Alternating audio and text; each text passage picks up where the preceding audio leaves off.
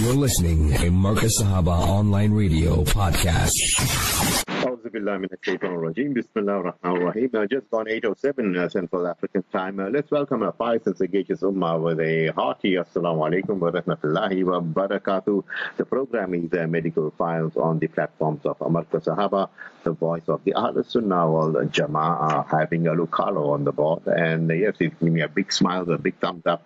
And inshallah, this evening we'll be talking to uh, dermatologist Dr. Muhammad uh, And yes, I remember the first half we'll be discussing uh, these uh, topics. Inshallah, doctor has agreed uh, to talk on or discuss eczema, skin allergies, and skin allergies in COVID patients. And after that, we'll take in your questions, and doctor will answer them on 084-786-3132, 084-786-3132. Really looking forward to a powerful show this evening. Assalamu alaikum wa rahmatullahi wa barakatuh, Dr.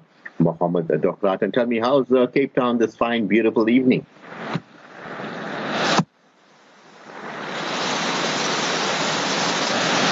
Well, uh, we seem like we don't have a doctor there, and perhaps uh, Luke Carlo will have to do some checking out. Yeah, generally we uh, have our doctors ready before the show. We have our lines ready. We have our EQs ready. We sort of a hybrid and all that. But uh, anyway, I don't uh, hear doctor that in. So perhaps uh, when you get him on line, uh, let me know, and uh, then we can talk to uh, Dr. Muhammad uh, Dr. As I said, he's a dermatologist, and you know, so important to have a dermatologist who does what uh, we, yeah, yeah, okay, uh, Dr. Muhammad Dr. are you there? Assalamu alaikum wa rahmatullahi wa barakatuh. Wa alaikum salam wa rahmatullahi wa barakatuh, Brother Shafaat, and uh, salams to the listeners of uh, Sahaba, and I'm happy to share my uh, my uh, information on various skin conditions, and I'm sure that the public will benefit, and they you know can phone in and we can discuss all these different aspects. Uh, I, I feel that what we should do is you know because COVID is such a problem, and many of our people are succumbing to this horrible virus, we should discuss COVID first, and then we'll move on to eczema in children and adults and in skin allergies as well. So can I uh, commence with uh, regarding COVID and the skin science and generally on COVID? Yeah, I think, uh, Doctor, that would be a good idea indeed because uh, we'll start off with that. And uh, what we'll do when we go for a break at 8.30, and then we'll take the questions from our listeners because they're also eager.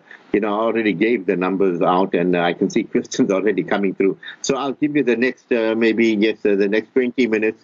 Go ahead and discuss the COVID issue, inshallah. Bismillah. Inshallah. Firstly, uh, what I'd like to inform the public is uh, vaccinations are quite safe, and as soon as the vaccinations are available, we should all take the vaccination. This will actually improve our immunity, and it will cause what we call a herd immunity, where the rest of the population would also get immunity to COVID. The second point I'd like to mention is that uh, there's a lot of uh, discussion about ivermectin. My personal belief is that ivermectin is safe and uh, it's an effective treatment for COVID.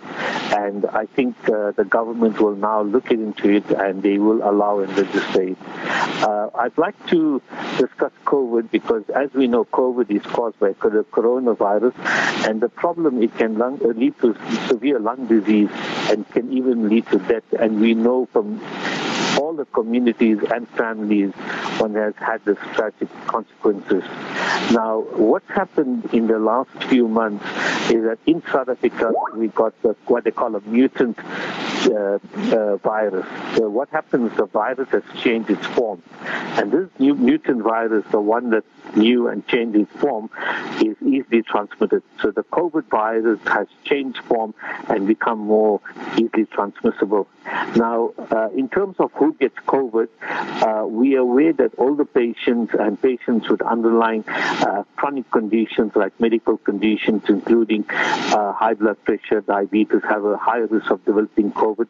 And in the older patients, the COVID may be more severe, life-threatening, and uh, can often uh, to mortality as well. Uh, but you know, we previously thought that it was healthy. Uh, I mean, young, healthy patients uh, were, you know, prevented from getting COVID, but we're now aware that uh, some of these patients can become very ill and may even die. So the common underlying chronic medical conditions that result in severe disease uh, firstly, people who have sugar diabetes, heart disease, high blood pressure, uh, lung problems, long-standing kidney disease, overweight persons, heavy smokers, and again age. Once you're over 60 and 65, uh, the risk of developing COVID in the severe form is increased. Now, how is COVID and the SARS virus uh, spread? It's basically found in little droplets which are invisible, and it is spread by a person who is infected. So that patient uh, person may be coughing or sneezing or touching items uh, like computer keyboards, tabletops, and doorknobs, and the virus remains on those surfaces for a few days. And therefore, a person who is uninfected who touches these uh, these uh, areas can actually get COVID, and especially if they touch their mouth, their nose, and the eyes, and this results in infection. Now, one of the things we talk about is people may have what they call incubation period, where the COVID is present, present, and then they get signs later. So this can last between five and 14 days after one is exposed to COVID, and patients can pass the virus onto others before becoming unwell. So even if they are asymptomatic, they can still pass the virus. Now, what are the signs of COVID? The severity of COVID differs from person to person. In some patients who are infected with the virus, they may not have any symptoms. But 80% of patients may have mild symptoms, and some may not even be aware of symptoms. 20% will have shortness of breath, and these patients, the COVID can cause severe medical problems, and they may have to be admitted to hospital and either examined, uh, I mean, examined and treated as well. So it's important that we be proactive and we should take the COVID pandemic seriously. Now, what are the most common signs of COVID? Patients usually have fever, they have a dry cough, shortness of breath, loss of smell and taste, and they feel tired. And the loss of smell and taste can last for a long time. And the patients may also have body aches, muscle pain, they may have running nose, they may have running tummy, headaches, and some patients may have confusion, and sometimes if they're very, very ill in hospital, they can be comatose and pass away. So what are the skin signs of COVID? The most common skin signs is a general rash that is itchy and red and occurs on the body, arms, and legs. And this may occur at the onset of the illness early on, or even when the patient is recovering from COVID. Now, an interesting form of COVID skin sign is called a COVID toes. Now, what happens, a rash develops on the toes, which looks like chilblains. It may be red or blue, and this may be due to an inflammation in the blood vessels in the, in the skin of the toes. The other form of rash that one can notice is a lace-like pattern, a rash on the legs, and it may be red in color. And then sometimes patients can have an acute allergic reaction to COVID. And these patients may have blisters. It looks like chickenpox, but I must emphasize this is not chickenpox. This is a sign of COVID. Patients can also develop hives or welts or what we in the Cape call bommels. And then lastly, although COVID is not common in children, if a child gets COVID and if it's severe enough, it may result in red swollen hands, and, and that is a major problem because these children can get severely ill. So I would like to move on to eczema now. Uh, in fact, the type of eczema I'm going to be discussing is the childhood eczema and the adult eczema. Now, basically, people know eczema and dermatitis as the same condition, and what happens is that eczema means itch in Latin, in Greek. So the skin becomes dry, it can become blistered, it becomes itchy and inflamed. And in fact, it's common in children and usually occurs after the age of three months. And the skin appears red and it may occur on the face, on the arms, on the legs. And uh, many children are commonly affected with this condition. Now, there may be a history of asthma or hay fever in the child, or there may be a family history of allergies like asthma, hay fever, or eczema. Now, eczema has some triggers. It can be triggered by usually environmental factors like allergies, and this may be related to uh, people using bubble baths, you know, for their children, uh, patients using irritating soaps because soaps are often harsh. They may be using uh, woolen clothing, and uh, although uh, it is not clear cut, but my personal belief is that certain food allergies can aggravate eczema also. Now, what is important is we need to know how to control the child with eczema. In fact, I've got a, uh, when I give lectures, I've got a t-shirt, t-shirt uh, poster which says, if I don't sleep, my parents don't sleep. So basically, the child may stay awake the whole, the whole night, and the parents will be traumatized and they'll be staying awake the whole night. And by the child staying awake the whole night, the next morning the child is, is, is irritable, tired, and they don't perform well at school. So how do we treat eczema? there are certain things that we can do to control the symptoms of eczema, and this can make it easier to live with the condition. And as I always mentioned, patient, education is a hallmark of treatment. So with patients with eczema, especially children, it is important to keep the skin moisturized. One should avoid harsh detergents. One should avoid harsh soaps. Uh, central heating and dryness can aggravate the skin. One should avoid bubble baths, which can dry out the skin. One should use mild soaps. One should avoid rubbing the skin or, or, or, or prevent the child from scratching the skin. So after the child has had a bath, one should apply a moisturizer, and this seals the moisture. Now, again, stress is an aggravating factor. So when we treat children with eczema, we need to treat the, the, the child and the parents in a holistic way. So again, we need to be part of a team and we need to try and inform the parents, uh, you know, in terms of how to manage eczema, how to cope with eczema, because although there is no cure, we have various treatments which can actually provide a very good quality of life. And again, uh, the child must wear soft, loose-fitting clothing, uh, cotton clothing preferably, avoid wool and stiff fabrics. And again, uh, one should avoid feathery pillows, carpet because sometimes the patient may be allergic to feathers and house dust mites. And again, uh, it is important to inform the parent that moisturizers are the most important thing. The more they moisturize the skin, the better the child heals. The second aspect is they should not be scared of applying cortisone creams. Now, again, there's a misconception that cortisone is dangerous in children.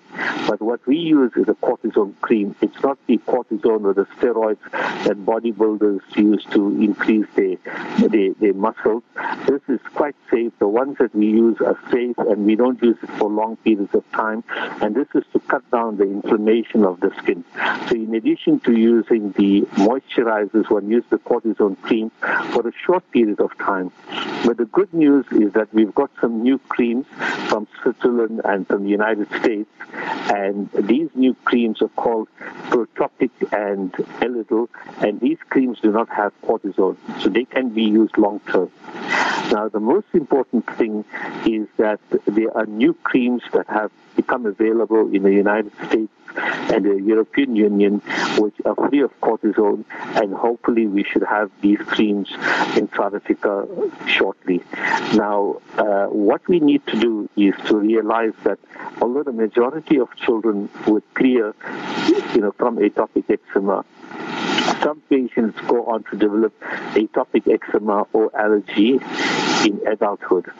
Now, again, one should actually try and educate these uh, these patients uh, in terms of the occupation that they uh, they partake in, because one should try and avoid occupation where there's a lot of exposure to irritants or to detergents uh, or to you know patients working with various type of mechanical oils or hairdressers, uh, those types of occupations. We should try and provide them with so-called clean occupations where which involves a computer, and they don't get exposed to harsh chemicals on their hands.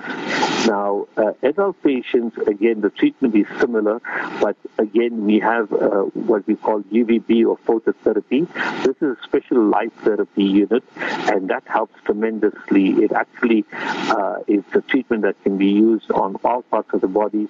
It is safe, and actually can help the patient clear very well. Now, again, uh, in, we just have a new injection available for adults uh, with very, very severe eczema. It's called dupilumab, and it's come onto the market. And uh, hopefully that will help the small percentage of patients who have very, very severe eczema. Uh, Shafaat, how are we for time? You're doing an absolutely brilliant job, and I enjoy. Uh, you know, generally, you know, a, a mono monotone or a monologue uh, people don't enjoy, but you got a knack of uh, delivering it, and everything you have told us thus far has been so informative. But at so time, you still have another eight minutes to go before the break. But if uh, you want me to bring in the questions, they are this flooding here. But uh, tell me if you want another eight minutes to uh, do your preamble, yes, I'll, yes, I'll let you go on. Yeah. Now, just to inform our listeners that we have various kinds of eczema and and dermatitis. So another form of eczema is what we call allergic eczema or contact eczema, and this is exposure to various chemicals which can cause an allergy. For example, we might have a person who's working with uh, various types of shampoos, uh, you know, in, in a hair salon, and the water and the shampoos and the various chemicals may irritate the. Or we might have someone in the nursing field who has to use very strong hand cleaners and that person can get a reaction. Or we may have a person who's, who's in, uh, is a bricklayer and is uh, exposed to cement. That can cause a reaction. So again, these occupations, it is important for us to educate the patient how to avoid the uh, the substance which is causing the allergy, and then we need to treat these patients. And the other forms of allergy can be due to uh, earrings, uh, nickel-containing earrings, and then again hair dyes we often find that the permanent hair dye contains a chemical which in some patients it may cause an allergy. And it's important for us to identify and then to remove that. The other factor is rubber gloves. Now patients using rubber gloves may develop a hand allergy so it is important for us to check those patients, to test them and to advise them to use alternative gloves.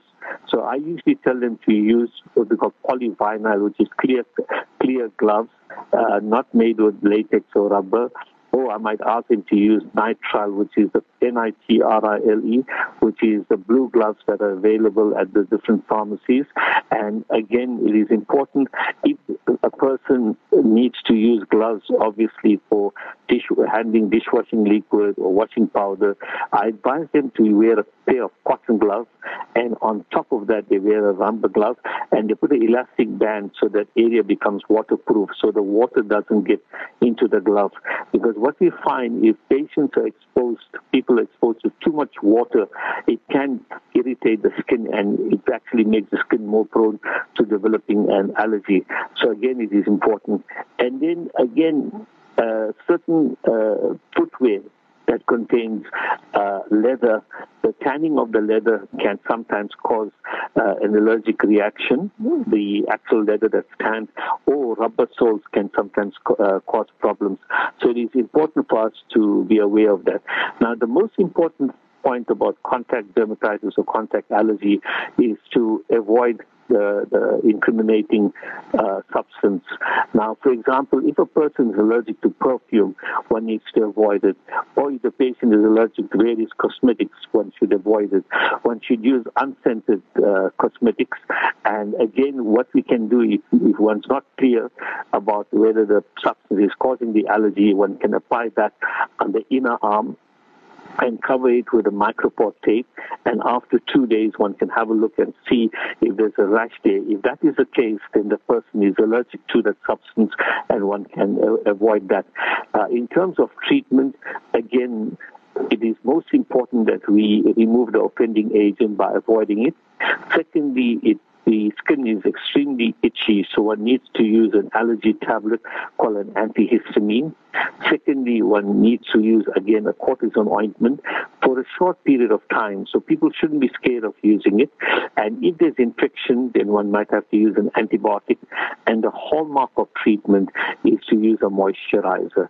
Now, the different types of moisturizers I'll mention. One of the best is called Repair, SBR Repair. It repairs the skin.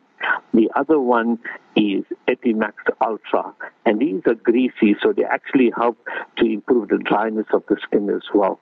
And then if the skin is very, very severe, then the doctor might decide to use a short course of cortisone tablets.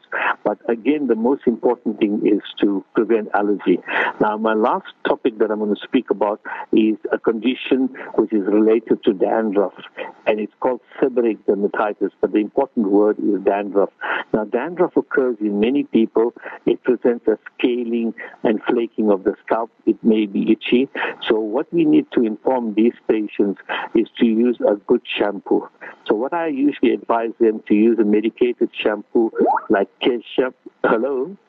like Kesh shampoo or a uh, Eucerin shampoo with urea. So these actually hmm. help. One can even use a tar shampoo. And if the tar shampoo is a bit smelly, one can use a conditioner to get the smell off. If the uh, dandruff is severe, we might use a cortisone lotion like Advantan scalp lotion or locoid lotion on the scalp, and that actually helps to clear the, the scaliness and dryness. And then the seborrheic dermatitis can also occur in babies, neonates, and is known as cradle cap. But usually, again, one needs to use a mild shampoo on the scalp and then uh, lots of moisturizer, and those children clear up completely, so there's no problem. Doctor, you were hearing the messages coming through. All the WhatsApp messages are coming through, and I, I like the way he said hello. Yeah, listeners. He, the doctor is in sync with you. He knows what's going on. 084-786-3132, 084-786-3132. You know, doctor, I was also thinking, I do a lot of gardening and I do have these uh, uh, rubber gloves. But you know, it, it, makes you very sweaty. So you uh, uh, will you advise me to put cotton gloves and then put the uh, rubber gloves over that, uh, doc? Okay, the first uh, problem, Brother Shafaat, is the rubber gloves must be washed. You know, you leave, you leave it on for about half an hour and then you remove it and you wash it. The second point is that uh, uh, sometimes if your palms are too too sweaty, there is a lotion called Dry Claw to dry that area up. But I would actually suggest that one wears a cotton glove, and it can be any form of cotton glove, like a catering glove or a wedding glove that can be used, and on top of that, the rubber glove. Now, again, you mentioned a very very important point. When you do gardening, you must try and avoid that contact with the fertilizer. So all of that must be done, you know, uh, with protection of the hands. The other important thing is, uh, while we're on that subject, patients uh, or people that are working in the kitchen, they must use long-handled brushes so the hand is not exposed to too much water. And then coming back to your gardening, after you finish gardening, don't use harsh soaps or harsh hand cleaners to wash your hands because that those cause irritation and they form little cracks in the hands, and that's where you can develop the allergy and infection. Jazakallah for that, Doctor. It's time for us to go for a break. And when we get back, inshallah, we'll be fielding your questions to our dermatologist, uh, Dr. Muhammad Adokrat. Let's go do some shopping. You're listening to Marcus Sahaba Online Radio Podcast. Dr. Muhammad uh, Docrat is a dermatologist uh, this evening. He's in consultation. Your questions, mashallah, are coming through. Remember the number is 084 Going straight into the questions, uh, this one read Assalamu alaikum, Shafaat, and uh, Dr. Docrat. Jazakallah for the program. Please advise the best way to treat acne scars, uh, Doctor. Uh, that's correct. Now, uh, firstly, uh, we need to prevent acne scarring. So when a patient presents with acne, we need to be proactive in order to treat that acne with various topical creams like vitamin A or an antiseptic gel like uh, benzyl peroxide uh, or uh, and or we might need systemic internal therapy depends whether it's severe. So that's important. As far as the acne scarring is concerned, we have various uh, treatments. Uh, the most important uh, the most important treatment that we have is what we call fruit acid peels. It's called alpha hydroxy peels. And what that does, it's a It's a fruit acid that we apply on the skin, and that tends to exfoliate the skin and improves the scar. Then, uh, if it's a bit deeper, we use what they call microdermabrasion. We have a special machine, and it's like a very fine sandpaper, and that sort of scrapes off the acne scars. And then, if it's very severe, then we might have to use what they call fractal laser. So the good news, we have treatments available to treat acne scarring, but the important thing is one should seek treatment early in order to prevent scarring. Uh, you know, prevention is better than, uh, you know, treatment or cure. The other aspect is it's important that whichever treatment the patient receives, they must use a sunblock. It is absolutely essential because if one doesn't use the sunblock, then those areas can get pigmentation as well. And that looks worse than the acne. So again, one needs to, uh, you know, give the patient detailed information about how to manage and then, you know, direct them to the right uh, uh, laser centers for treatment. Alhamdulillah, Mr. Kaka says, Assalamu alaikum to Marcus Radio and Jazakallah for medical series, which we very much enjoy. Shafaat, if you can ask the dermatologist for me, how is the best way to treat a boil? To leave it or pop it? And if we pop it, what must we apply, doctor? That's a very important question. It's something that we see on a daily uh, basis. Uh, first of all, if a boil occurs, then it's like a volcano. So there's pus in there and it wants to come out. So if a boil is ripe, then one needs to uh, one needs to pop it. But what one can do, in order to soften, one can use a cotton wool in hot water. As long as one doesn't burn, you leave it on the boil for about five minutes, so it, softens that area, and then one can pop it. And when the pus comes out, the ideal is for us to do what we call a pus swab. So the patient should actually go to the lab like Lancet or PathCare and they should ask them for a pus swab. So when the pus comes out from the boil, they should actually put that into the container and take it to the lab and the lab will do a test to see what type of bacteria causes the abscess. And if the patient requires internal antibiotics, then the antibiotic is effective for that bacteria. So you you have a, a proper scientific way of treating it. Now, what happens is the boil must be, you know, pressed out and it becomes flattened. And then what I would recommend is that they could use Bactroban and they can apply three times a day for seven days on that area to work externally. And if the boil is severe or if there are more than one boil, they might have to use an antibiotic called floxapen, F-L-O-X-A-P-E-N, and that's effective against the bacteria. And then these patients, if they get recurrent boils, they should shower with bioscrub. It's an antiseptic scrub. And with the combination of that, it'll clear the boil and it'll prevent boils from coming. Khatija says, Assalamu alaikum. Our Masi tells us to rub methylated spirits on our, on our body when we itch from mosquito bites. Can the skin tolerate uh, this uh, methylated spirits, uh, doctor? Okay, uh, before I answer that question, the last point, patients who get uh, recurrent boils or extensive boils, they must be tested for sugar diabetes because patients who are diabetic are more prone to getting boils. Uh, as far as the answer regarding to the bites, the mosquito bites or flea bites, uh, in Natal you you get a lot of mosquito bites. In the Cape, we get flea bites from the Cape sand flea. Now, uh, methylated spirits is not the ideal treatment because it sometimes irritates the skin. It's basically similar to alcohol where it dries the area. What we need to do, first of all, is prevention is better than cure. So, for example, with mosquitoes, we need to, you know, if an area is, uh, is, is, is, one is prone to mosquito bites, or if an area, uh, mosquitoes are endemic to the area, then what one needs to do, we, you know, use proper safety nets. Uh, one can use uh, anti, anti uh, uh, what you call anti-mosquito repellents uh, like uh, Mylol anti-insect repellent. Uh, one can apply that to the hands and to the legs. Uh, when one goes out, one needs to wear long sleeve uh, shirt and long sleeve pants. And then if one gets a bite, one can use a cream called Anthisan. So that actually helps to decrease the inflammation. It's an antihistamine cream, Anthisan cream. And then if it's very itchy, one can use at night an antihistamine tablet like Allergex. And then what one can do the next day is to use a mild cortisone cream like uh, Persivate on that area to allow it to heal. And uh, it's important that uh, if the skin is uh, very itchy all over the body, then one can use calamine lotion. Uh, in terms of methylated spirit, if it's applied to a single area, it's fine, but it shouldn't be applied to all the different areas. It's not the ideal treatment. Jazakallah for that, uh, Dr. Soli from Umhlanga says, Assalamu alaikum uh, to my station called Marcus As Sahaba. I like the medical information. Is there a home uh, remedy for ringworm? Grandchildren always playing in the sand and catching this. Uh, doctor, how do you react? Okay. Uh, again, uh, prevention is better than cure. So, example, if one gets ringworm on the feet or athlete's foot, uh, called Tinea pedis. Athlete's foot can be prevented by uh, making sure the feet is dry when one washes.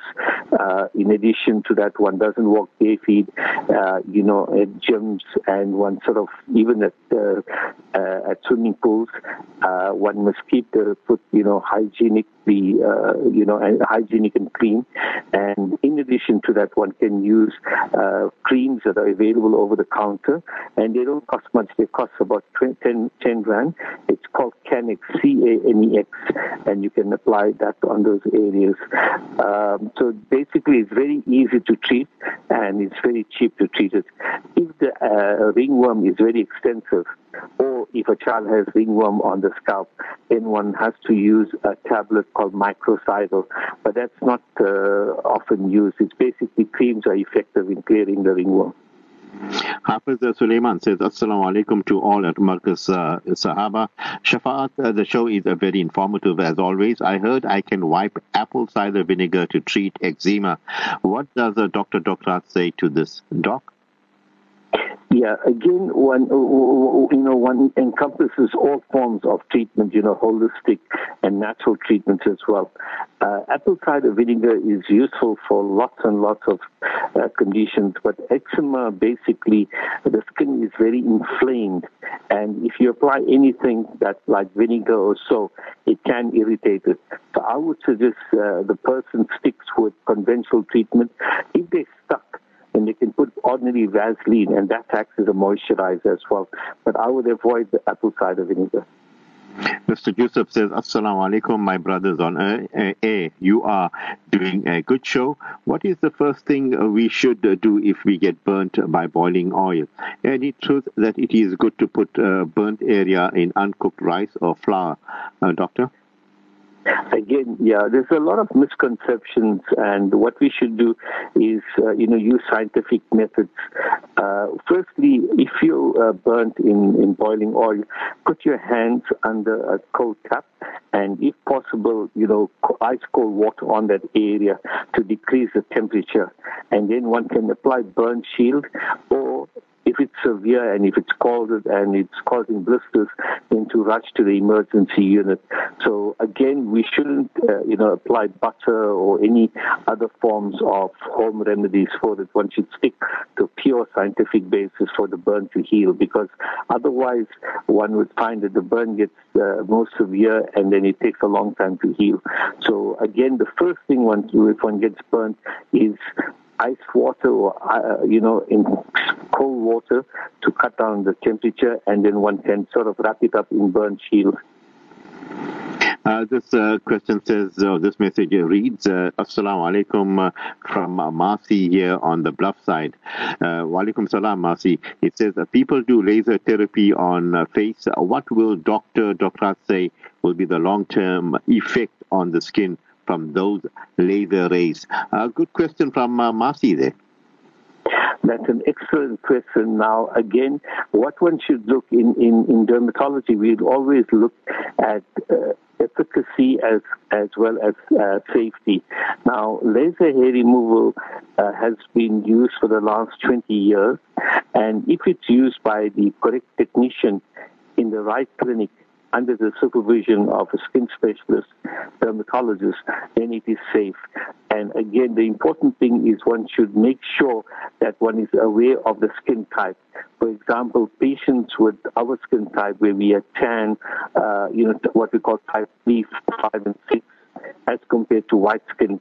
We are more sensitive if we get any injury to the skin we can get pigmentation. So again, it is safe. It won't have effect on the aging process on the skin. It won't have effect in causing cancer, and it is safe process. And one uses it for a period of time. But generally speaking, if it's used correctly, it is safe. Anonymous says, Assalamu alaikum. Uh, people say if you wax in uh, the face, uh, the hairs get thinner. Uh, but I feel the hairs get thicker. So what's the story with that now? Please help, uh, doctor. Yeah, that's misconception again. You know, uh, previously when I grew up, that's uh, you know thinking that I had, but uh, it wouldn't. But I would suggest instead of waxing on the face, uh, threading is uh, more effective and safer. And then again, uh, there is a cream one could use as well. It's called Vaniqa, V A N I Q A, but that's uh, available in the United States, but one can get it in South Africa from certain pharmacies, and uh, laser hair removal. But important point, while we're discussing that, if a person, a female, gets excessive hair on the face, then one needs to find out why. We always look for the cause.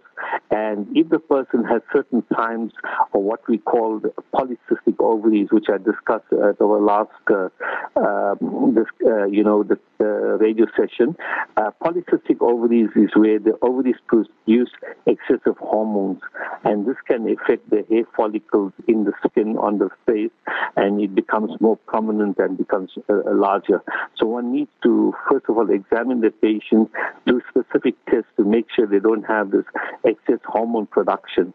And then at the same time, while we're treating the excess hormone production by various internal medications, one can also use the uh, laser therapy for the hair removal. Anonymous says, I'm a male of 45 and I notice that white spots are appearing on my hands. Should I be concerned, uh, doctor? Okay. Uh, from what from what the history is, if you're getting white spots on your hands, then that's a sign of vitiligo. Uh, now, when we get white spots, it's important. Vitiligo is a condition where you get white spots on, you know, the right and left sides, you know, the same distribution, and it can occur around the eyelid, it can occur on the lips, it can occur on the neck, it can occur on the arms, on the hands, and the rest of the body. So again, uh, if it doesn't worry the person, and you know if they don't have stigma from it, then it is quite it's fine. They don't need to have any treatment. However, if you get white spots on the neck and they may be scaly, then that's a sign of a fungal infection or ringworm. So the best is for that person to be assessed by their family practitioner or dermatologist who needs to make a clear diagnosis and then, you know, advise the patient accordingly. Doctor, I get ingrown toenails and sometimes I'm successful in taking it out, but I fear if I do the wrong thing, what could be the repercussions? Good question there, Doc. Excellent question. So we've got two parts to it. The first is if it's standard ingrown toenail, I would suggest that person sees a podiatrist because the podiatrist can make a, what they call a wedge. So that actually prevents the toenail from now becoming ingrown. Uh, ingrown toenail occurs if the nails are not being cut correctly and they cut too short.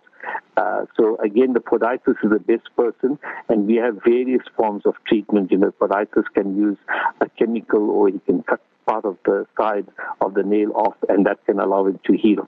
However, we should actually be cautious as well because sometimes nail infection can be mixed, or, or, or ingrown toenails and nail infections uh, can be mixed, and the patient may have a super added fungus infection of the nail or, or, or nail uh, nail fungus. It's called onychomycosis. If that is the case, then the podiatrist will take a sample of the nail and then send it for analysis to see if there's a fungus. If there is a fungus, then there's two uh, types of treatment. One can use a nail lacquer called Loceryl, uh, or if it's severe, then one can use tablets called Turbacyl or Sporozole. These are internal tablets. But again, this person needs to be seen by a podiatrist who needs to make a clear diagnosis and treat this patient. And I would actually recommend uh, this person should not um, treat that themselves. It's better to get an expert to try and treat it and heal it and cure it. Well, uh, Doc, you tickled my brains there. You need to get me a podiatrist next, you know, because eh, I think it's an important issue. Uh, many do have problems with their toenails and all those nails, and it's an important uh, topic to discuss. And no, you are connected, Indeed. Doc, someone uh, reliable, someone as good as you, you know, eloquent on air. So we'll make a plan, Doc. Uh, so do we have a deal? Yes, yes, yes. I, what I'll do, I'll send you uh, the name of the person uh, on the cell, and inshallah, it's a good discussion. Yeah, I, I like that, Doctor. You know, the barakah is flowing. Rabia Isaf says, Assalamu alaikum and Jazakallah for the flowing information. My question is, what is the best treatment for dry skin on heels, uh, Doctor? Oh, that's an excellent question. So again, when a person gets dry skin, the first thing one needs to do is to use various creams to bring in the moisturizer, uh, moisturizing aspect. So uh, there's a very, it's interesting, you know, Vaseline, not the ointment, but they've come up with a uh, with a cream for the feet.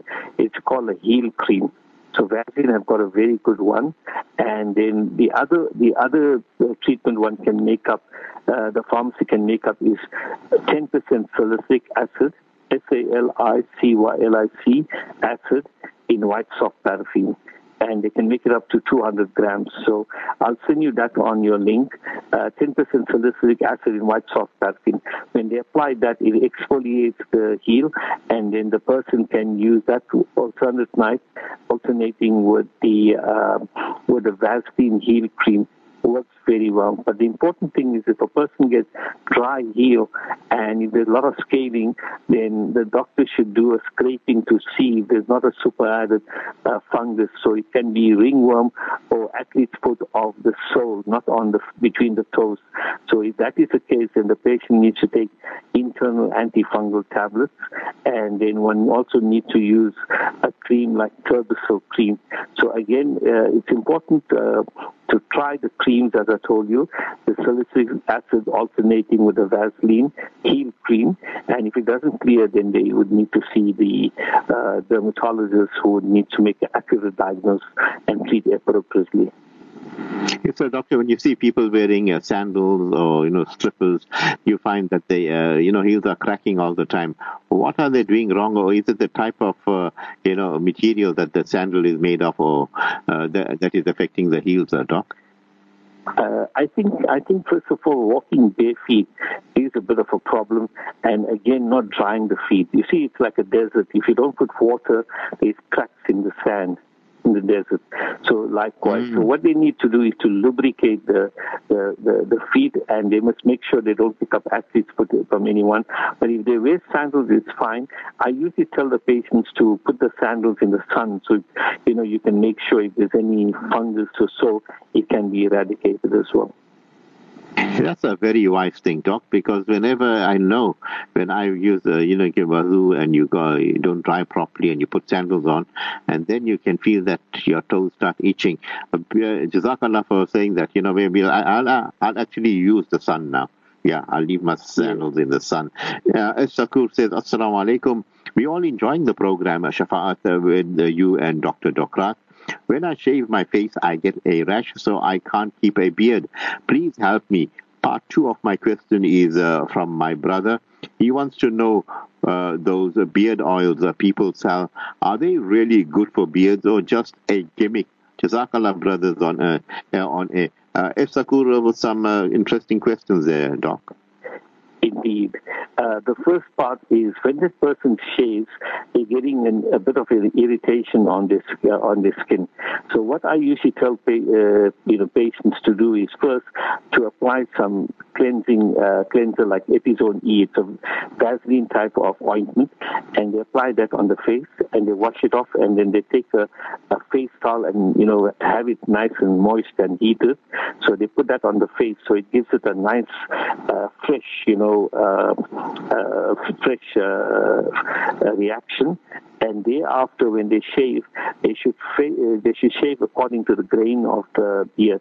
So they should shave gently on the right, on the left. I prefer to have two blades, you know, one for the right, one for the left, and downwards. And then immediately after that, they should put a moisturizer to seal that area. And with that, it will clear up beautifully. Then the uh, The alternative is to use an electric shaver. Now, regarding the patient who gets this reaction uh, and he can't grow a beard, what happens, we often find it's called folliculitis barbae, where you get an inflammation of the hair follicle. Often you find the hair growing back into the skin and causing an uh, allergic reaction, like an inflammation. So what we do is we tell those patients that you must try and sort of move on from the three days. So if you're growing a beard, for the first three days you can use a mild cortisone cream like Persivate just to allow that area, the reaction to subside and thereafter let the hair grow. Once the hair grows beyond a certain limit, then it wouldn't cause a problem. So if the hair is a bit short, it may grow into the skin and causing inflammation. But once it's beyond the three days, then the beard will be able to grow through. MashaAllah, Jazakallah for that. Amasi from Laudium says, Assalamu alaikum. Is it better to moisturize my skin with olive oil than to use all the creams in the shop? Uh, doc? Okay. Uh, there's two parts to it. I, I, just need to give you part two of the question we had regarding the the oils that one uses for the beard area. I like those. They moisturize the the, the hair follicles quite well, and we can continue. So that was the second part of the uh, brother's question. His his uh, the the question that was asked from the brother. Uh, as far as olive oil is concerned, uh, olive oil is very very good. But I would suggest go for gentle cleansers and something inexpensive so one can use Epimax, Epimax or Epimax or Epizole A. Those are quite fine. You get a 500 gram that costs about 80 rand and that will last you about a year. But olive oil is fine. Olive oil is a good moisturizer also. Okay, you can use olive oil there. Alhamdulillah, Masi from Laudium. Asha Arbi says, Assalamu alaikum. How does uh, calamine lotion relieve itching, Doc? Okay, that's an excellent point. Uh, calamine lotion has got some phenol in it, and it's got some menthol. So it's got quarter percent menthol and half percent phenol, and and these agents are anti-itch agents. So they mix in the in the lotion, and that's the reason why they they help relieve the itch. And looking at a question from Firoza Arbi, mashallah, the Arbi that tuned in this evening, she says, Assalamu alaikum, Allah reward all at Marcus Sahaba for your time uh, to educate us. I want to know from uh, Dr. Docrat, is it uh, uh, fine to use Vaseline on our faces? Doc? Yeah, uh, Vaseline is fine on the body and on the arms and legs, but on the face, what we find is that sometimes Vaseline is too sticky and it sometimes clogs the pores, so one can get pimples from it. So I would use a moisturizer, which is a cream, rather than something that's greasy. I that from Doc. He says uh, rather use a moisturizer than use something that is greasy. Dr. Ayub Muhammad uh, Docrat, I can tell you absolutely mashallah this evening. Perhaps your parting words uh, before you leave us? Gee, um, First of all, Jazakallah to you, Brother Shafaat Ahmad, for inviting me uh, to this uh, important radio station. And again, I think patient education and working via the, the, the, the, media and the communications on the radio is very, very important because from the questions that we had, you know, people want to try and, and discuss their skin problems. Uh, and uh, this is an excellent channel, and I must compliment you for presenting a, a channel which is very, very informative. And Jazakallah to you and to the listeners. Uh, Assalamu alaikum wa rahmatullahi wa barakatuh. Walaikum salam wa rahmatullahi wa barakatuhu. And uh, to you, Dr. Muhammad Docrat, uh, you know, your enthusiasm and in the mannerism, uh, the way you answer your questions, we, you get a distinction uh, for being a powerful doctor and also someone uh, that is quite good on air. And to all our listeners, you know, you really uh, have added to the value of the program with all your lovely questions coming through. And alhamdulillah, that it makes it even better for me as a presenter to host medical files. And, you know, when you get a doctor uh, like uh, Dr. Muhammad Docrat, a dermatologist who's also a lecturer, you know, complimenting the station. So, you know, it's a feather in your cap, yeah, you listeners, because you make the station.